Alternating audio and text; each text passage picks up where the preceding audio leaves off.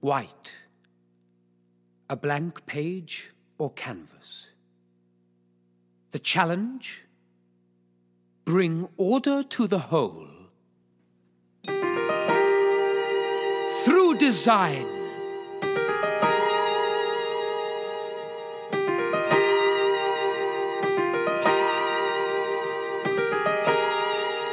composition,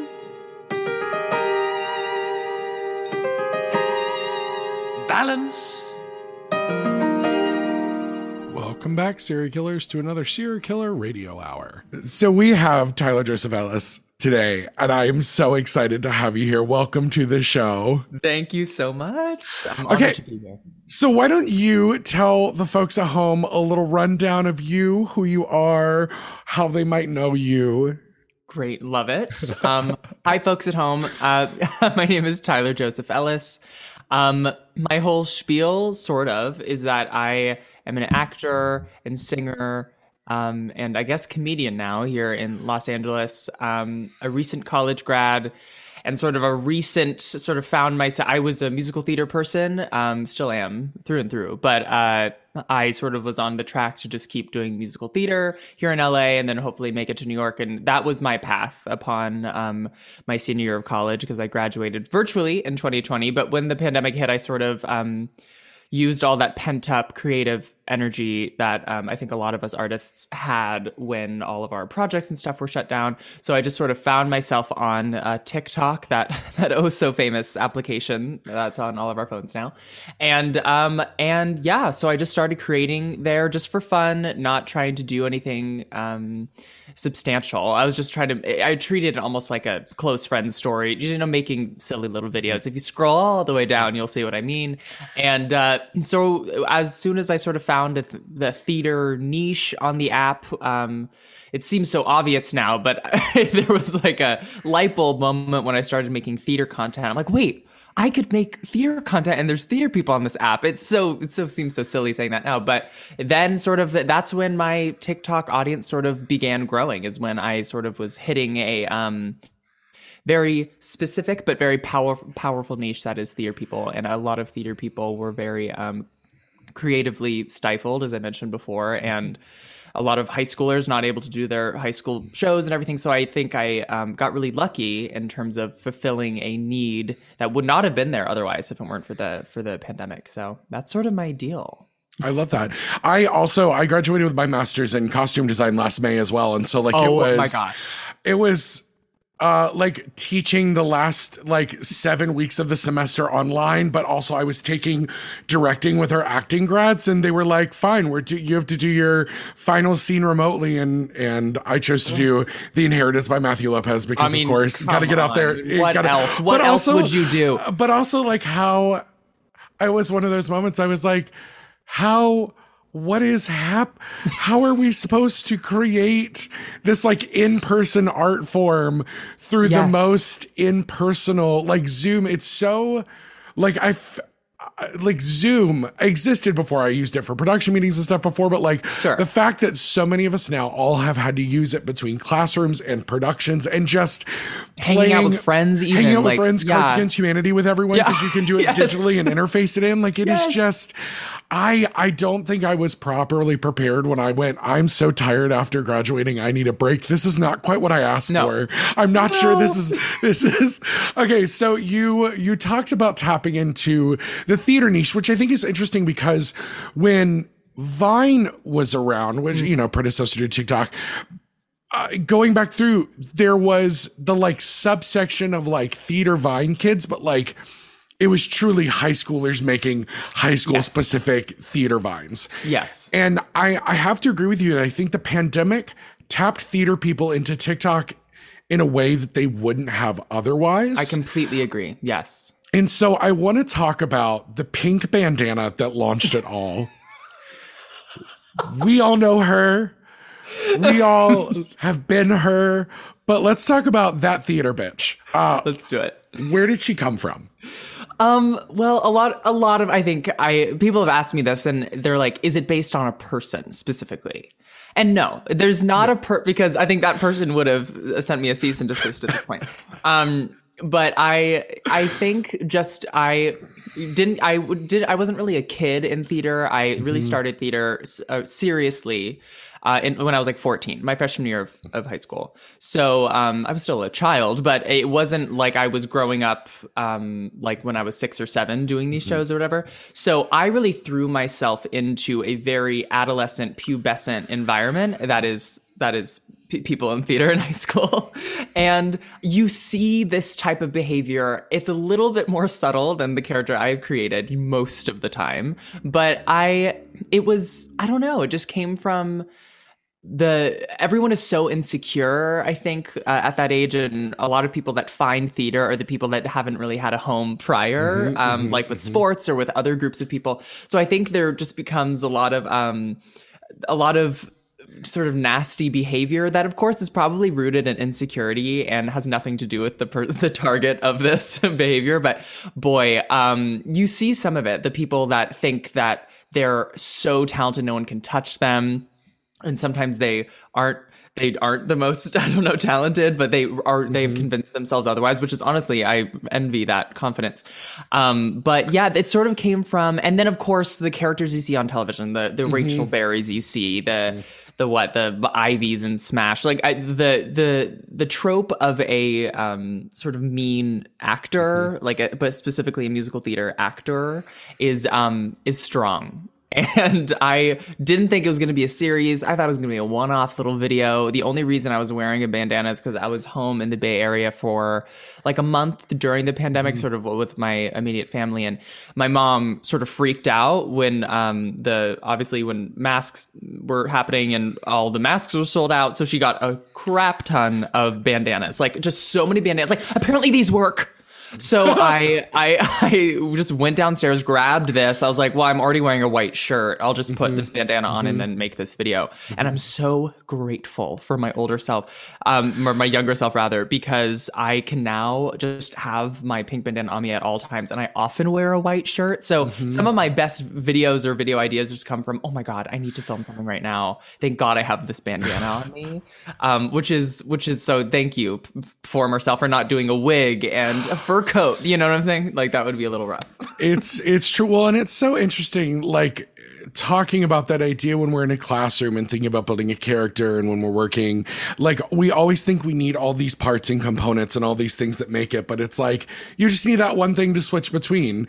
Uh Yeah. because even it's like in your your second video when she's sitting or they're sitting with somebody and it's like they're in the periwinkle and then they're in the pink and you're switching back and forth and that's really all you need. The audience gets it. Um they fill in the rest. Though I think it's very funny because very like I think tropey like fashion wise, it's either everyone's wearing a kerchief or especially musical theater boys always Yeah. do the bandana, the bandana with on the forehead. floppy bang Uh-huh. and Flopping out. I get jealous because as someone who has almost no hair left, I try the band. I try the the like yeah, like chic bandana like uh headband. It just does not. It does not work for my egghead. But well, you know what? I haven't seen it. I don't believe you, but you know, I think a bandana can work for anyone. Listen, but you know what? I think it's I think it's funny, and that character really taps into all of us because whether we've all admitted it, we've all been that girl. Exactly. We've you've all been sitting with your friends at a party, a little too drunk after a show, and you were Mm-hmm. like, "Listen, you could have done better. You could Yeah, have." honestly, seriously, it's like you like deserved the, the lead. like it's crazy that Miss whatever didn't give you. You know, it's like that's Yeah. the conversations we have. It, they're brutal and silly, but they happen. But listen, you stole the show as Seriously. the fork. You, the- you stole Yes. the show. Be be our guest. No, we were be your guest. We, were, be your guest. like when I was I was in a production of Urinetown when I was uh, like in what in 2013, and I had a very small part. I was on stage a lot, but I because I was playing a lot of different ensemble characters. But I was uh, Tiny Tom. In I was. Tiny Tom Of as course, well. I mean, of course. sister, sister. so the line, I mean, um, Tiny Tom's like famous line is, um, uh, I'm I'm frightened. It's like, well, you should Yeah. be, and then blah, blah, blah. It's like literally. So that was sort of what I was most excited to do. But throughout the show, as you know, Tiny Tom randomly comes back three times in different Yes. flashbacks with Old Man Strong, and is like, no shorter than yesterday, unless I've grown. Like Mm-hmm. very throwaway line. Doesn't really need to be anything, but I milked it so hard that by the third one, the director had, bless her, her name is Jennifer, she's perfect, an i- icon uh, in a Bay Area theater scene, was like, we're going to move the set and have Old Man Strong and You. And it was just like this big theatrical moment, like, no, shorter than. And that was just because I refused to Right, be. Like, right. that is theater bitch behavior. It's like so ultimately, and and I look back and we've again, it's I think one of the reasons that also people don't only find her so funny, like oh I know that person, is Mm-hmm. you're totally right. It's like we sort of all are that person, Yeah. and we just would never say some of these thoughts out loud, No. ever. But what a treat it is to have a character where you can say it all. It is loud. true. And a lot of those people, like I lived in New York and was a performer for years. Uh, Mm-hmm. And, you know, uh, there's always several of those people, but like, uh, you kind of have to like commend them after a while because I was like, listen, Yeah. if you're actually doing 15 calls a week, if you are like, I have to give it to you. You've got that hustle. Now, Like, whether you're you're, booking or not, whether you're booking or not, or whether they're Mm-hmm. person that books, but then they don't book at that theater again because they're a nightmare. Uh, you. Though Oh, yes. they're they're always the fun ones to look for when you're in an open call and they're in the middle of the room, just like shaking it out. Yes, they're the on ones warming up loudly in front of everyone. if The- you're if you're in New York, they're an AMDA kid. I will always say Oh. they're an AMDA kid. As a as a previous AMDA kid myself. Oh, got it, got it. say, you have every right to say that. you know what? We can call each other out. Hey, they're reputable now. They've got they've it's an actual BFA program now. So it was a certificate when I was there. Oh, Um, got it, got it. So I want to talk to you about a performer and just kind of the the world you live in because you have some videos about uh, you've got some of your performance videos up. You've got a great Sunday in the Park with George video Oh, and some things of you. Uh, really, I just love that show. I can't get enough Oh, of that show. the best. It's I'm so sitting good. on a sitting on a pillow. That is the painting, right? As Did you know? Did you know that painting was based on the musical? yeah, the painting was know? based on the musical Sunday in the Park with George. The first time I saw that video of you with the painting, I threw my phone. I think I peed. I just, it was so. uh, it was just so good because that's also like me. Anytime somebody's at Disney World with me, I'm like, "Did you know that this moment was where Walt Disney stood?" Um, yeah, exa- exactly. so you know, in your second theater bitch video, she's joking with someone about, "Oh, I bet you have this song in your book. I bet you have this song in your book." Tyler, I want to know what's in your book. What are some of your my go-tos? What are some of your go-tos? Um, well, in in terms of um, sort of essentially anything Gavin Creel has sung, I I have in my book. So Oh, I have some hair. I have some Where Do I Go? I have some What I Need with Love from Millie. I have. Um, what else do I have in there? I just just put this song in my book. I would only be able to sing it if I had an accompanist that knew the song, but it's called Playbill, and it's all about. It's like a stand standalone song, not from a show, Mm-hmm. and it's about. I highly recommend it to the listeners. It's it it's all about a guy sitting at a bar who had just seen Passion, Stephen Sondheim's Passion, and like someone comes up to him and they begin talking about the show and then they sort of like have this he sort of like falls for this guy and then waits for like in the end it's like waiting for him to call him. It's like really really really sweet but it feels like it was written for me. Um i was in passion when the pandemic hit. I was in a professional production wow. of that show we were in previews. So never got to open the show. But um what else is in my book uh, I love I love Betsy. I love a comedic moment. Mm-hmm. Um, so honeymoon in Vegas. I mean, that song I think is in every character actor's book I at think this point. so. Which, but I'm like, hey, it's brilliant.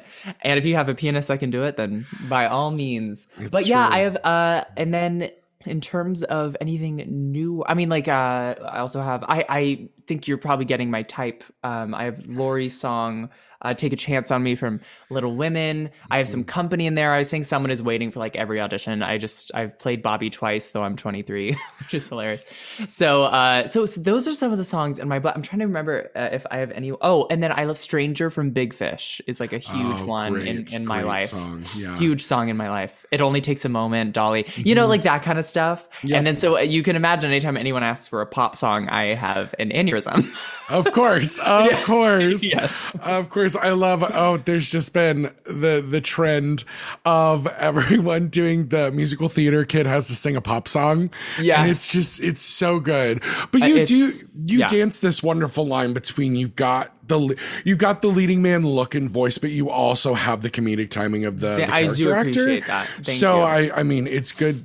It's good that it sounds like the program that you came from prepared you for that, or at least you have prepared sort yourself of i mean i i went to usc and a lot of the roles i was so lucky to play a lot of different kinds of roles in college um but most of them were sort of the straight guy the leading straight guy where the show often happens to him um that that kind of thing which is honestly great. And um was great. I didn't have to really do a lot of dancing in my time in college. I'm not a, I, I not a very good dancer but that's my fault. Like i don't take dance classes. Like it's not like i yes. you know it's not like i have two left feet. Like no i make the decision to not take dance classes i'm so lazy. But um uh yeah but uh, it was really upon um graduating when i really leaned into because i always considered myself a somewhat funny person. I always loved making people laugh.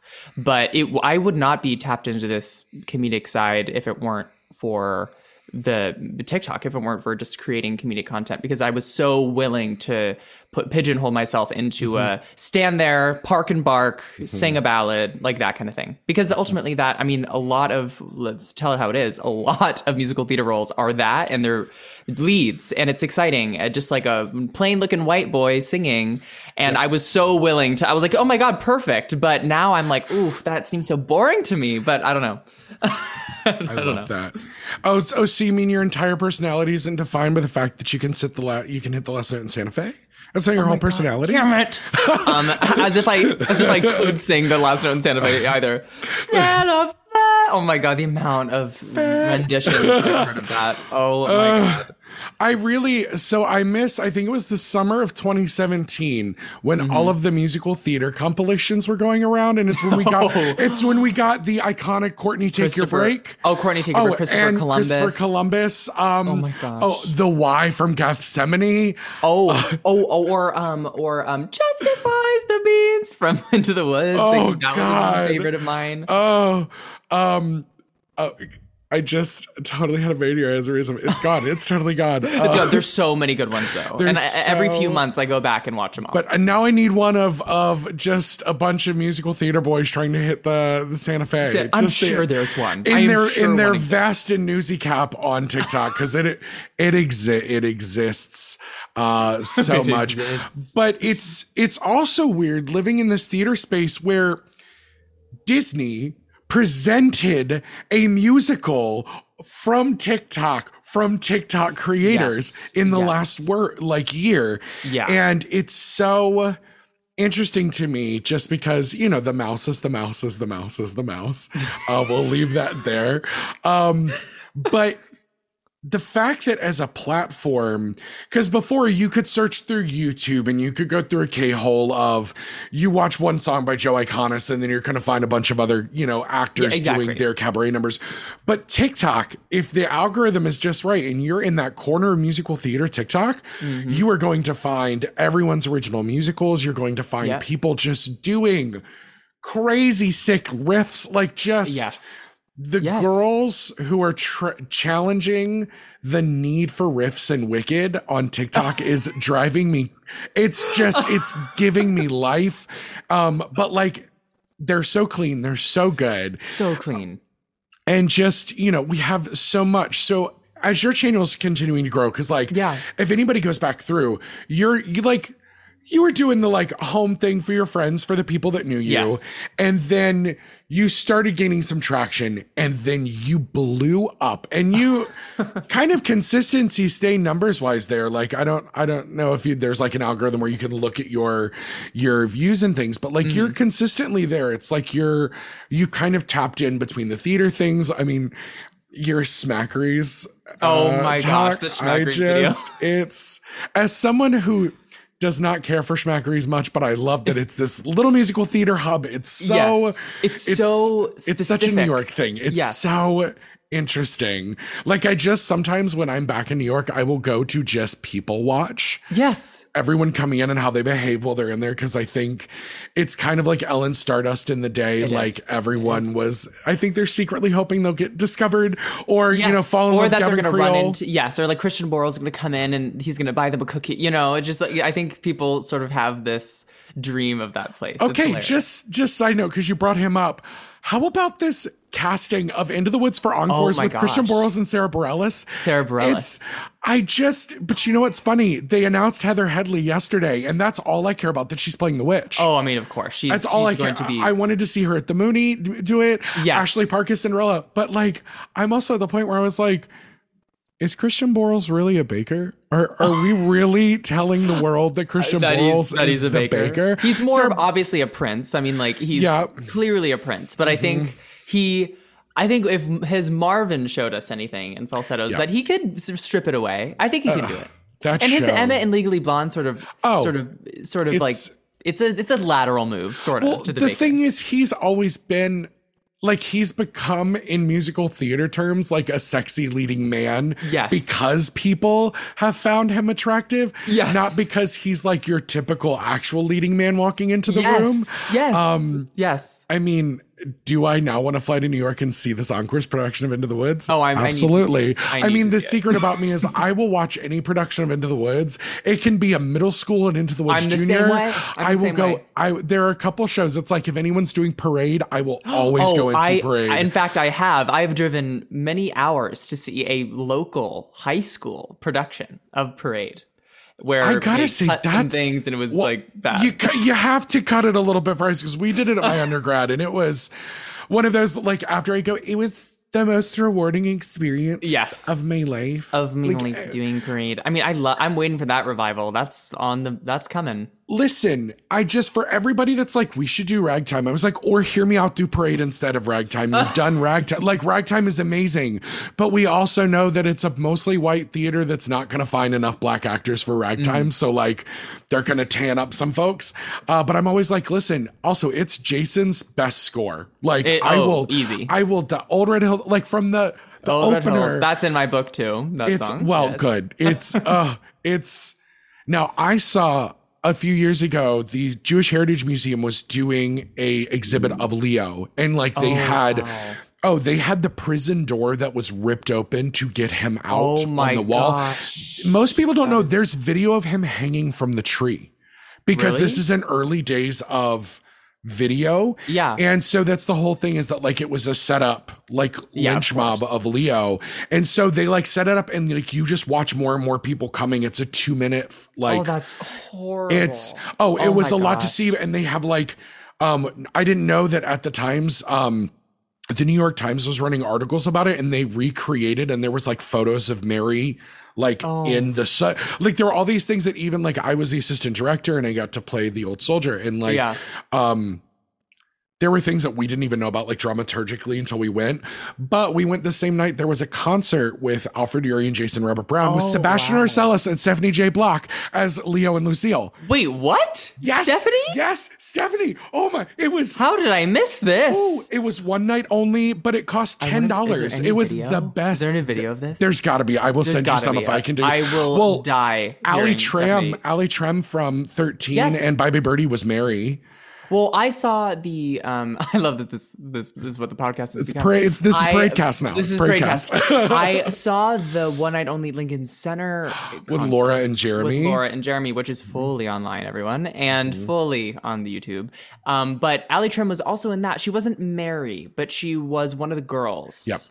And I was like, oh my god, it's Allie Trimm from Thirteen. She's okay. I, I just my little thing. I worked every night of the 13 run on the Broadway. Oh, so you know Aaron? Uh, oh yeah, Aaron Simon Gross. Yes, he's a good good friend of mine. Oh, I, don't- I don't know him as personally as I'd like to, but he, Yeah. I, his mom and I are still friends on Facebook. Uh, but Bryn, Bryn Williams is a good friend of the pod. She's been Oh, on several times. it. We actually just did a Willy Wonka episode. Yeah, oh my it's, uh, gosh, that is so yeah, fun. it's it's uh it's a very full circle thing. But you know, I could talk about parade for hours. But uh how do you look for inspiration? Because I know we're at a point where when people hit a certain amount of exposure and you've Mm-hmm. got a certain amount of subscribers and views and you want to keep those views up there where do you go for your inspiration well, how Yeah. do you how do you pull how do you pull It's it it's a great question because some weeks are easier than others. I, I think people have find, found I post less often, less frequently um, on TikTok, partly for that reason. I am not of, there's two types of people on TikTok, both completely right and valid and amazing. The people that post so much. They post constantly, constantly. They don't mm-hmm. really care if every video doesn't do well. I think because mm-hmm. they're like volume, like quantity is better. Mm-hmm. And that proves probably the more lucrative option if you're in the creator fund because you do get paid like per view you get. Yes. So um so it is a smart move on that. I just honestly don't have the energy. I also create content for Snapchat. I'm also I'm like a Snap partner, so I make uh, several videos for them a day. So it just becomes a lot of content creation in my day, right? So I but I um on the other side of the coin, I'm I'm very much a quantity over quality person when it mm-hmm. comes to TikTok. I really want you to be able to scroll and enjoy every single video. None of mm-hmm. them is a throwaway sort of silly me talking to the camera like when I'm half mm-hmm. asleep. Like I really want it to sort of be a channel like where you can you can swipe and enjoy. So where I get my inspiration is really from uh, it's from like watching theater from hanging out with people uh, around theater people texting me like random like some of my friends being like this would be kind of a funny idea. I'm like oh let me like roll with that. It, it it can strike from anywhere and my notes app in my phone is my saving grace because I'll wake up in the middle of the night and have to and write down an idea and wake up the next morning and be like that is brilliant or that is stupid. But it's tough. I mean, because I've been doing this theater bitch thing for over a year now, and I have a lot of content with her in mm-hmm. particular. So a lot of the I've done cast party. I've mm-hmm. done the callback. I've done so. Mm-hmm. I've done a lot, and not to say that I can't re- do another video. Like I've done like uh, at intermission. I've done the like theater bitch at intermission or after the show. I've done that many times, just changing the show. But um, it's it's a little it's tough because I want to stay new and fresh and people not to get sick of my face. So I um, I'm like maybe I shouldn't post that often. And I'm also like, oh, I don't have a good idea, so I'm not going to post. So it's it's it's wild. Uh, uh, being a a creator that is sort of a comedy sketch creator, not much, so much of a lifestyle personality creator, um, it can get overwhelming. It's like I have no good ideas today, uh, and I see the since my last video, it's every like I it had been a week yesterday since I'd posted a video, and that makes me like sick to my stomach. So it's a really hard juggling act. Um, but I, it's really like going really deep into my notes. Like, is there an idea that September 2020 Tyler thought was really funny and never made? And sometimes there is, and I'm like, great, I can go ahead and do that. But yeah, it, that's sort of why I find a lot of people think I live in New York. I live in LA. I but I've been to New York a few times in the last few months, and part of why I love going there is because I really feel like it um, it sort of refills my wellspring of uh, creativity because it's sort of where the content like would like a lot of people assume I already live there. So there's theater, there's it's just an even just a new environment. If I'm away for the weekend, I often have ideas just sitting in my apartment. Like I've I've looked at uh, these four walls so much for inspiration, and um, I just look for it anywhere else now at this point. Have you gotten to go back since the new drama bookstore opened? Yes, and I have a shirt. I have a drama bookstore Yes, shirt. exciting. It was I was really emotional. I walked in by myself. Um, I had like a little bit of time to kill, and it's just stunning. It is such the drama bookshop. It, it it just the the the just design and there's like books like every everywhere like on the it's twirling on the ceiling. And just like the fact that Lin Manuel Miranda like used his resources to sort of save that place um, because I think he knew how much it meant to nerds like me like us it was really special. And they've it, there's a freaking cafe in it and s- seats and you're encouraged to just stay there and read plays. Like that is it's an absolute dream and I love my t-shirt. I I think you know what it's Lin has gotten a lot of the exposure that like 2009 me was hoping he would get. Yeah, I mean, of course. because like I was in that I was in that theater for previews of In the Heights because I was excited because I saw them when they were off Broadway at Broadway and Bryant Park. And Yes. so you know they're just those moments of where I go. Do we really need to be charging three hundred dollars for a Hamilton orchestra seat? Mm-hmm. Do we? Should we talk about the accessibility of theater? you know, this week yeah. all of those all those producers were like, "We're really bummed about how poorly all of our shows are selling," and I was like, "Well, maybe." I don't want to spend, you know, two hundred dollars to see Wicked post pandemic. I want to see Chicken and Biscuits. I want to see the new things that are coming. Yes. and I certainly don't want to see a Hugh Jackman led Music Man. I'm, I'm Oh, just- goodness gracious, the tea has been I mean, spilled. I will watch Hugh in anything, but I also went. I paid sixty dollars to see him in his one man show where he Yes. skrelted with Keala Settle for like an hour. Like I would much rather, you know, not that Music Yeah. Man's going to be terrible. I think it's going to be where I'm. I'm going to. Everybody's going to shaboopy all over the sidewalk. It's They're to be gonna fun. It's to look everywhere. great. but like you know, it's. Uh, but I am uh, so happy the drama bookstore is open, and the, just Oh. those moments of like seeing that, like that's where Lin is using his resources. That's where he's using that magic Disney money that he's got now. Like the fact magic that Disney money. those are the places that it's going, and it is serving the community because like. I think every theater person across the country has that story of their even their one trip to New York where they went and spent two hundred dollars on plays Yeah. at the at the drama bookstore or Yes, that you have for a lifetime. I mean, you And- have these plays forever. Buying a Yeah. play is a really special thing.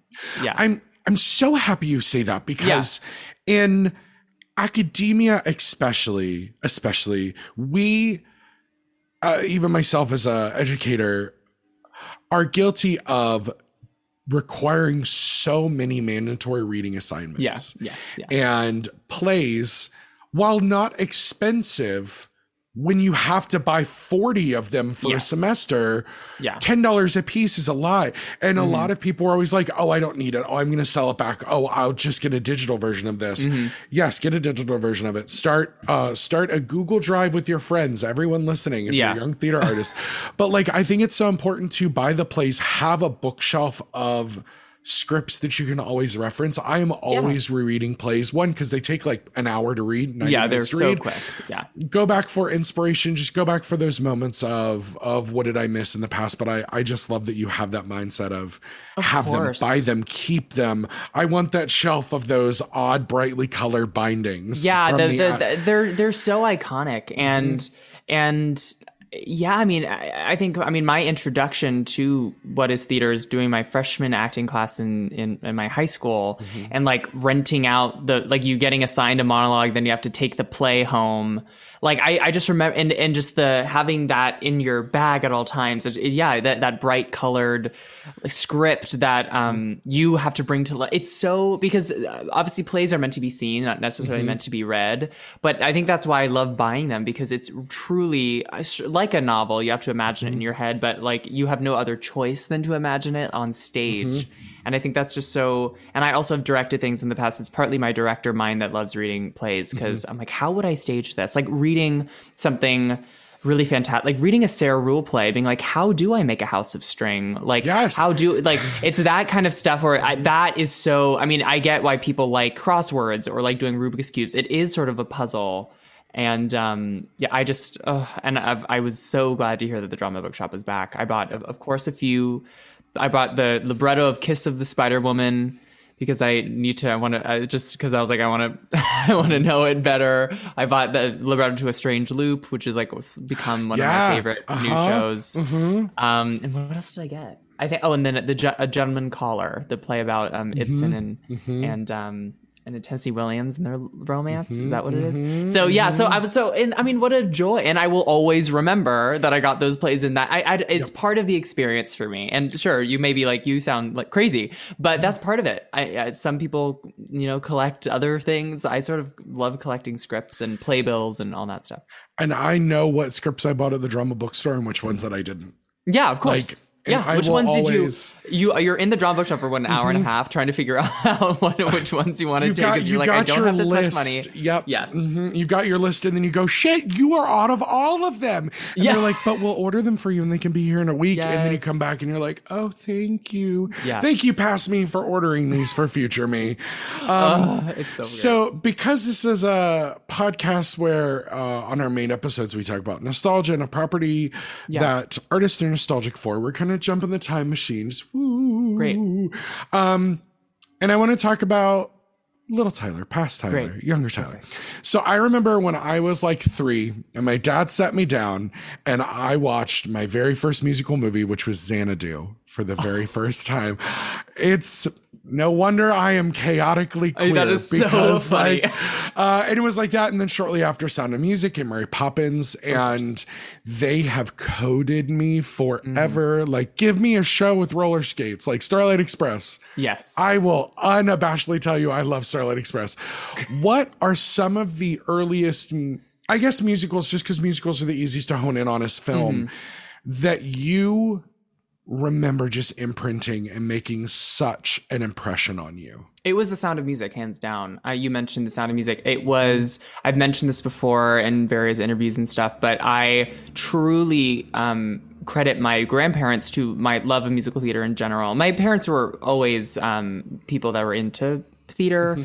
Um, that, as sort of a thing that you do on a like they say Les, Les Mis on a date. One, you know what I'm saying? Mm-hmm. But my grandparents just were obsessed with that golden age time, and ever, I would go over to their house every Friday. They lived in my town, so I would go over every Friday for like a sleepover. I was sort of a middle child and liked feeling special, so I so I went over to my grandparents and they we would put on The Sound of Music. They had the two uh, VHS tape because it's such a long movie. They have the two tapes, and where there's like an intermission in the in it, and uh, I just watched the. I wanted to be a Von Trapp child so bad. I remember seeing like Kurt being like goodbye and being like, "Oh my god, this is so special." Julie Andrews in general. I mean, I Icon, credit the, the only reason I have a falsetto is that even when I was going through puberty, like I refused to. sing down the octave. I was like, I'm gonna sing along with Julie Andrews and just figure out how to sing this. And I think that that's the only reason I have such a strong falsetto is, is because I wanted to sound like Julie Andrews. Um, and so that was a big one. I, I was a huge. I also loved Annie growing up. Like I, um, that was just uh, that that '60s movie was so yeah. Not really the one with um Alan Cumming and Kathy Bates. No. Oh no, I- the I- the 79 The, with Carol the Burnett. 79 it and- was yep. 70 79 with Carol, Carol Burnett Hot But like Ann Reinking, Tim Curry, Bernadette Peters, Yeah, like like, are you kidding? I mean, that cast, but both. Ca- I mean, I actually, I need to remind myself to rewatch that other one. I because that cast is also Audra. Like they're in. I, I need to watch that movie too. Yeah. Um. But yeah. So that was a that was strong, and then a little bit later. Um, I as soon as the High School Musical franchise came out, that was a huge deal for me. That's sort of when I knew I was gay. Like when I when I was like I was young when I figured that out, um, which was scary. But I that whole franchise. I mean, I really think we don't give. It sounds silly, but I really don't think we give High School Musical enough credit for making theater cool again. I think a lot of people give Glee that credit, um, but I really do think it, it was um, High School Musical being like the most popular and scary girl in school is the is the drama kid, and everyone's like scared of her because she's so sure. Like they they're scared of her because she's mean, but that you never really saw that the drama kids were the meek, annoying people before that, and then but this. And then, of course, Troy Bolton, like going, you know, like Zac Efron just being like, oh, I mm-hmm. want to do the musical. I really think culturally, every single person in my elementary school loved that. Uh, not just the the mm-hmm. little fairy kids and the girls. Everyone watched it. And when High School Musical 2 came out, I guarantee I was watching it with a room full of soon to be straight men. And I was, and that I think is really special. The imprinting the importance of theater that you can have um, a dual dual interests in sports and arts. I think yeah. So High School Musical, I cannot tell you how many times I've watched all three of those movies. I think it's brilliant, and I'm so glad Mm-hmm. the series is out. You know, for a new generation, and that's super queer and not just coded as queer. It's like it has queer. no right to be as good as it is. I know. It's like what? also, their Beauty and the Beast episode was fan. So, so great. Yes. And I cannot wait to see the girl who played Mrs. Potts get more screen time. Uh, everyone this summer was like, "Why?" Are, I I thankfully got to be part of a theater that reopened this summer for good Oh, and bad. But um, uh, everybody was like, "Have you watched this yet?" And I was like, "No." And they were like, "Watch it." Yes. And I was like, "Okay, let's do it." And it is, it's so good, and it's really interesting. You know, it's interesting that you bring up this, and it's anytime somebody talks about like Hocus Pocus, Oh, um, or even um, talking about High School Musical, Julie and the Phantoms on Netflix. Kenny Yeah. Ortega gets what he gets. He Yep. knows what he knows, and he does what he does so well. Mm-hmm. I mean, even I think he did the Descendants movies as well. Did He may have. Um, I have- you know, that, I'm- I'm not that sure. first one's a little rough, but you know, they are what they are. They're very Yeah. Disney, but like.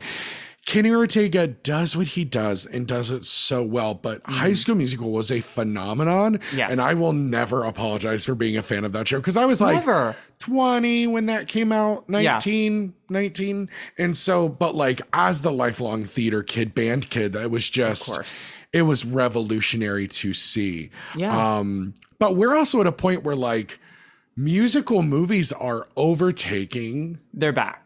They're back. They are they are back in a wild. huge way, you know, for good or bad. Like we've got Yeah. four musical movies coming out this year. This year, and Um, and mi- like big. big. I mean, we're talking West Side. We're talking what the the the uh, Tick Tick Boom movie, Uh-huh. In the Heights, and we're talking Dear Evan Hansen. These are crazy properties. So Oh, yeah, I was at work at Universal Studios yesterday, and our giant jumbo screens on our concert stage, as soon as you walk in, were looping West Side and Dear Evan Hansen, oh, the trailers. wow. So I was like, I heard you will be found, and I went, Am I?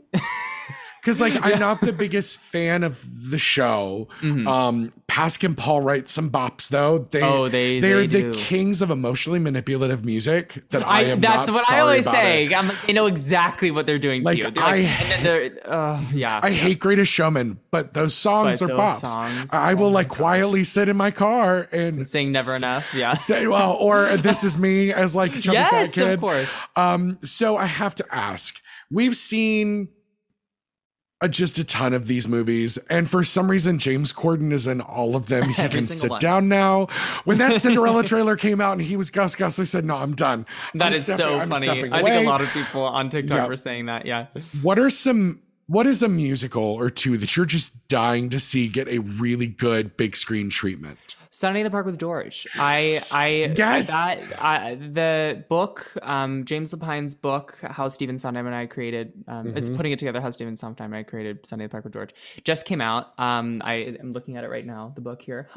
and um in that um sort of interviews and stuff um for that book James Lapine had actually said well a script is like written Mm-hmm. for like a screenplay is written. We thought we were going to do this with Jake Gyllenhaal and Meryl Streep as mother, as the mom. Um, which and I think I was initially. I've always thought um, Sunday could be an amazing film because Mhm. it would use the medium so well and um, and create real magic. Uh, I think part of the magic of Sunday is that they create the painting on a stage and it look and a proscenium Yes. looks like a painting, and so I would be curious to see how it wouldn't look CGI and and Mhm. sad. Um, uh, and, but if James Lapine were at the hel- helm, I really don't think that could be possible. He he I has agree. such amazing he has such an amazing eye. So I would love to see that on the big screen with really beautiful because that that I mean that that score that um those characters I think they can assemble a really stellar cast. So that is uh, one of them. Um, that's not only because it's my favorite musical, but uh, I do think it would warrant itself well as as a movie. But I'm trying to think if there's another example that I'm forgetting. Um, even like another try at um, a, a movie that maybe they didn't do great the first time. Oh well, this is actually happening, but a movie of Follies, um, another Yes. Stephen Sondheim Mhm. show. Uh, they they keep saying that Follies is happening, and Mhm. I don't know if there's been a lot of announcements about about that. Um, but uh, another show that has is very rooted in theater, so I'd be interested to see. But I just because like the ghosts of the younger selves are so much like a part of the show, I think they could do that with movie magic so beautifully, Mhm. and um, sort of like the like Phantom movie and Yep. how like I think it'd be sort sort of similar, uh, but maybe better. no shade to the Phantom movie, and then of course uh, to name a third, Merrily We Roll Along is is definitely becoming a movie, Yes, and it is. I'm and I'm very excited for that. We'll see it in 20 years. We'll see it in 20 years. I, but I really think part of the flaws of that show are you whoever you cast they're like wrong for Mhm. an age in, Yes. the, in the show Yep. that's like you you if you're going to cast Mhm. young people in the beginning you're like these people are too young in the end if you cast old people like oh they're supposed to be this young they're too old Yep. so i think this could be Merrily's chance to be universally uh, praised. And i i love the i have a poster of it on my wall. Like i think Merrily that score gets me more than almost any other score uh, just because we're talking about nostalgia. I'm a cancer. I like weaponized nostalgia. And that's like all that's like all that's all that Merrily really is. So i'm excited for to see what they do with that with that movie. Actually seeing the characters age backwards is going to be really really cool. That'll be awesome. Yeah. And they're powerhouse. I mean, I will see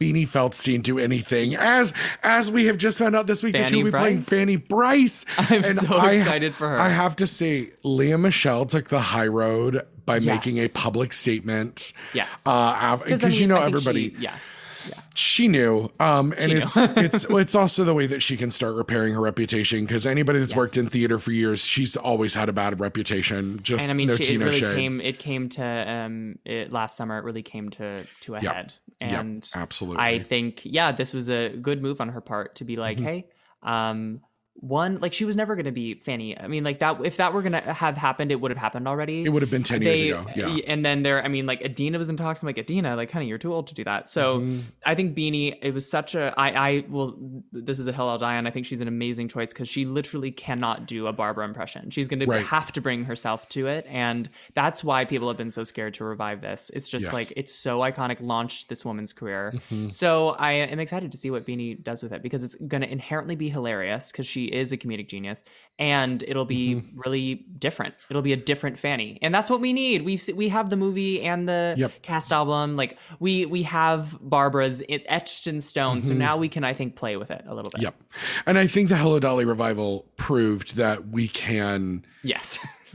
you know, do these things. And I'm hoping, I'm hoping it's a lot of that creative team because like Santo Loquasto, like the sets and costumes are just so good in Dolly. Um, They're so good. as we wrap it's up, a I little just, less white, but yes. uh, yes, absolutely. You look back because that revival I saw twice. I loved it, Mm-hmm. but then looking back, I'm like, they really got away with a white, white cast. White, white White, white, white. cast. So I'm hoping that um that that is not the case with. So we'll see. Hopefully, funny, funny girl proves a little different than Dolly. But I completely agree that creative team is is powerhouse, powerhouse. So I have two questions for you as we Yes. wrap up. Again, thank you so much for being on with me today. Oh, it's a, bl- a talking theater with you. Are you kidding? Oh, Easy. I, I could do this for hours. uh, so uh, you you just kind of um, leaned into this a little, but we've had a lot of really difficult conversations over this last year Mm-hmm. about the state of our industry as a whole, and a lot of things that we have been letting go intentionally for years. From your from your little little corner of the theater world, what Mm-hmm. are some what are some things that you personally hope will change professionally and academically in the coming years within the Oh, industry? wow. Um, I think academically, I'll start there because that was that was pretty recent most for me. Recent just- for you, yeah. Most recent. Um, I think, um, just having, in in particular, the way USC did shows, um, where I don't know. It just it, it it felt to me that everyone was sort of separated. That mm. there were that like playing roles. I, I'm I was I was one of the people that I was playing roles I probably shouldn't have been playing. Like and at a university setting, and then they tell you like it's it's okay, it's okay, and then you start to believe that, and then you completely sacrifice your morals anyway. Academia needs to stop uh, treating itself like a theater company, like a business like because I think that is where we go wrong. Absolutely. Because we start Absolutely. casting we start casting the same people and everything because you think it's like oh it'll be a surefire success. Be, and I'm like a box office success. I'm like this is a university. Mm-hmm. Like we should be completely taking risks. This is I mean you're paying however much money for these programs and for it to then just be treated sort of like a what a theater company?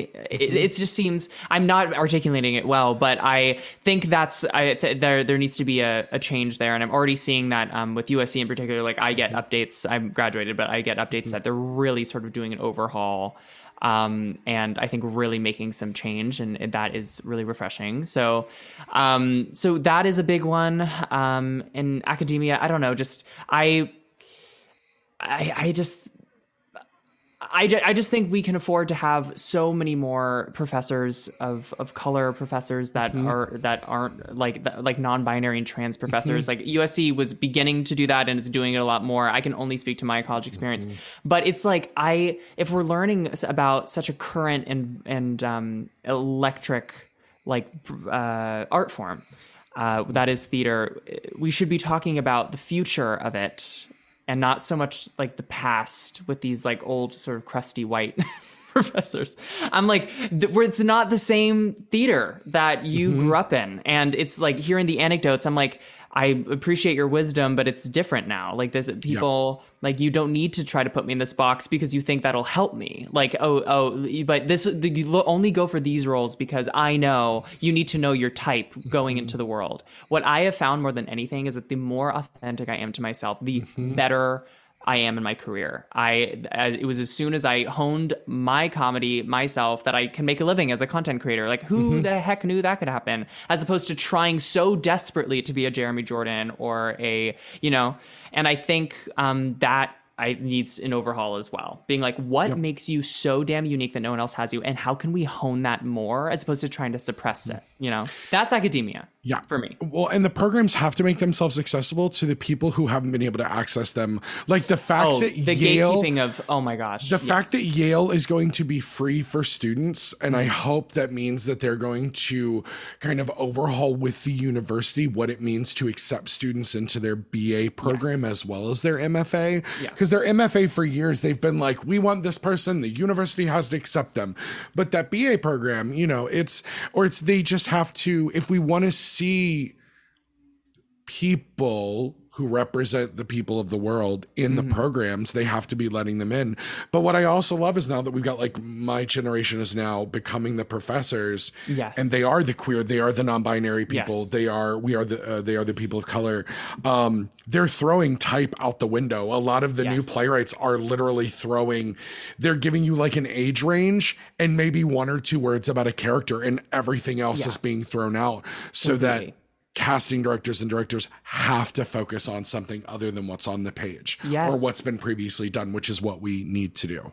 Yes. So I think that's my long winded, very, very messy answer to the academia question. And then in terms of um, theater in the professional sense, I've only done a couple shows professionally, um, but I have a lot of friends in the industry and I watch the industry very closely. And I think it's, I just hope that there's that um, there's been a, a huge movement for for social uh, change and justice, um, and specifically within in, within the theater community. And you see something like all seven new plays on Broadway are written by Black playwrights, and I see that, and I'm like, that brings me so much joy, and I really hope that audiences are putting their money where their mouths are and buying tickets to these shows. Because of course we want to come back and see phantom. We want to come back and see the shows that we affiliate with broadway and all that stuff. That's fine and dandy. But as audience members we have like a duty to buy these tickets see these shows. If you were posting the stuff on your social media being like that we need change we need change we need change and you refuse to see uh, passover you refuse to see chicken and waffles chicken and biscuits chicken and waffles Chicken can and biscuits, I, yeah. can you believe it waffles. clearly i'm hungry chicken and biscuits then i'm like then then what's the point Mm-hmm. because we have so much power as the consumer if you've ever worked in marketing if you've ever worked in like a corporate job the consumer holds all of the power so Mm-hmm. we as audience members hold the power in the theater industry as well as the people that are casting and producing these shows people producers are only as good as their ticket sales so i just really think um the only thing that I can really help is to make sure that I see and support these shows that are um, that couldn't change Broadway. We cannot go. The pendulum cannot swing back to another year of these white jukebox musicals. I am done. I am sick of it. So um, I'm so I. That's the change that I at least feel is um, accomplishable in my scope. Uh, is just is just buying tickets and seeing these shows. I love that. Um, and then of course not letting actual abusive producers produce any more work. that seems obvious, but I think that that has to be said. Yeah. and just get vaccinated. Just get fucking vaccinated. Oh my god! Also, just get, vaccinated. vaccinated, Just- please. It's not political. Like social health is not political. Sit down, more awesomeness. Just get vaccinated. you, Javier Munoz, and oh, Chad oh, that Kimball was can go do. beautiful. Javier Yeah. Munoz, that, that response was so Aye. beautifully done. It was so wonderful. Yeah. It was I just I'm so appreciative for him. And like Yeah. Laura, Chad, just go get your flipping vaccines. You'll never work now, but like just go get your vaccines. Uh so okay. So my last two questions for you, they're totally silly, totally just Oh, what is away. a what is a dream TikTok collab for you? Like if you could collab with somebody right now, who who would it be? Oh my goodness, like Audra, like having like like do like making. I know Audra doesn't have a TikTok, but being like Audra, would you be willing to just like be in this? And it would be super casual. It would be like she would just like pop in and she'd be in there. She immediately comes to mind, and um, Mandy Patinkin is on TikTok. And I would love to do something with Mandy Patinkin. Um, Mandy that would be super, super, Oh, um, those are those are big ones for me. I think. Listen- and then I would at some point need a Penelope reveal. I have this character that I only yes, you have to and I have some ideas. I have some friends that I'm like, maybe I'll force you to do this. Um, I- but we'll see.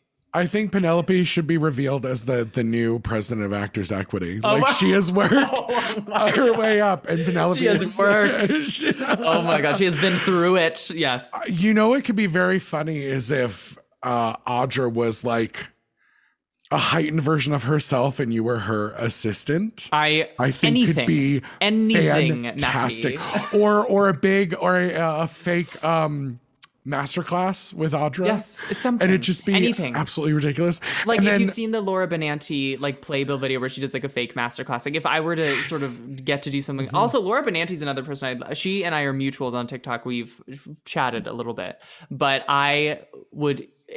Just die. I I was idolize Laura Benanti. I think she's navigated this industry so beautifully, considering that she made her Broadway debut at eighteen. Yes. So I so I I think she is such such good head on her. shoulders. Same with Kelli O'Hara. I think both of their those Mm-hmm. soprano women have such good heads on their shoulders. Um, other soprano women, maybe not so much, but I, but I, that's all I'll say. But um, I, I love it. I, I love these these performers. Um, but yeah, I mean, really any Broadway person, like I'm like, get on my account, like please, yes. Laura's Louise changed my, Oh my life. gosh, I I think it was changed all of our lives. I was in I was halfway through my program at AMDA during previews, got to sit front row center because that's where their student rush seats were. Oh. Yeah, When yeah. Patti was still in the blue dress. And yeah. Yep. Yep. I, between her and Leigh Ann Larkin's, disinterested cold uh, June. The I the- just- such a beautiful June, completely grounded and aware, and like deep that deep sort of voice that she gave June. Yep. It made it also. so- I mean, it's all because of Arthur Laurents's directing. Yes, we yes, have to say it. yes, Um. yes. I, Arthur. I mean that, and it, I highly recommend uh, listeners to the pod if you haven't read mainly on directing by Arthur Lawrence. Um, he talks in in detail about his experience directing um, directing that revival of Gypsy. Highly, highly, highly recommend. And lastly, Yes. who's your celebrity crush? Who's your Jonathan Jonathan Groff.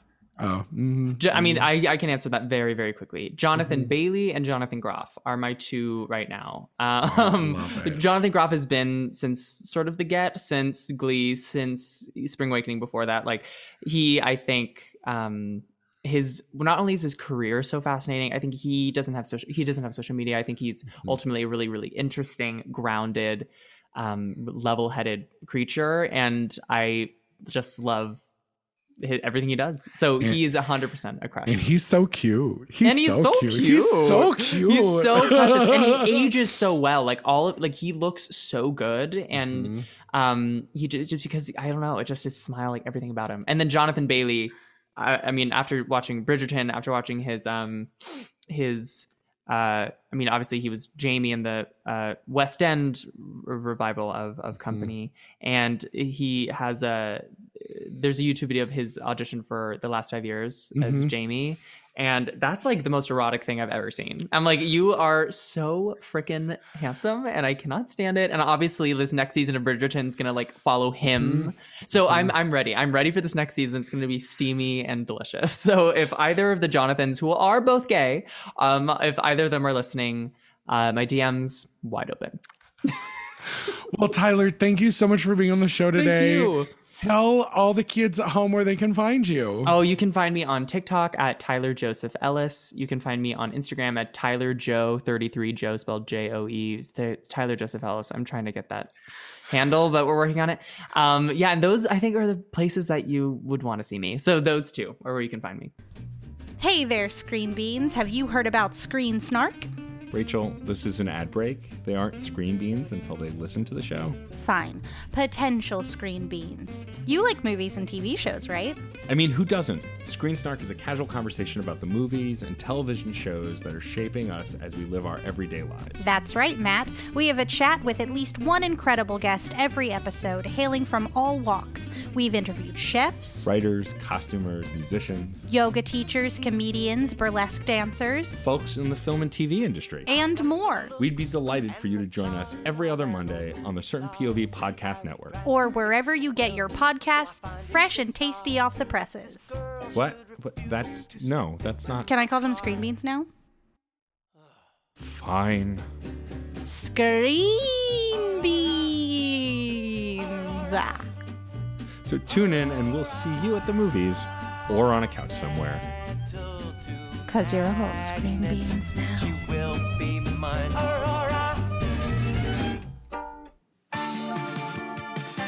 Thank you, Tyler, so much for being on the show. It was so much fun. I hope you all are ready for the next couple serial killer radio hours because they are going to be great. On our next episode of Saturday Morning Confidential, I'm joined by JD Martin as we finish our conversation about Steven Universe, Steven Universe Future, and Steven Universe the movie. So join us next time for another deep dive into the files of Saturday Morning Confidential. CPOV. CertainPOV.com.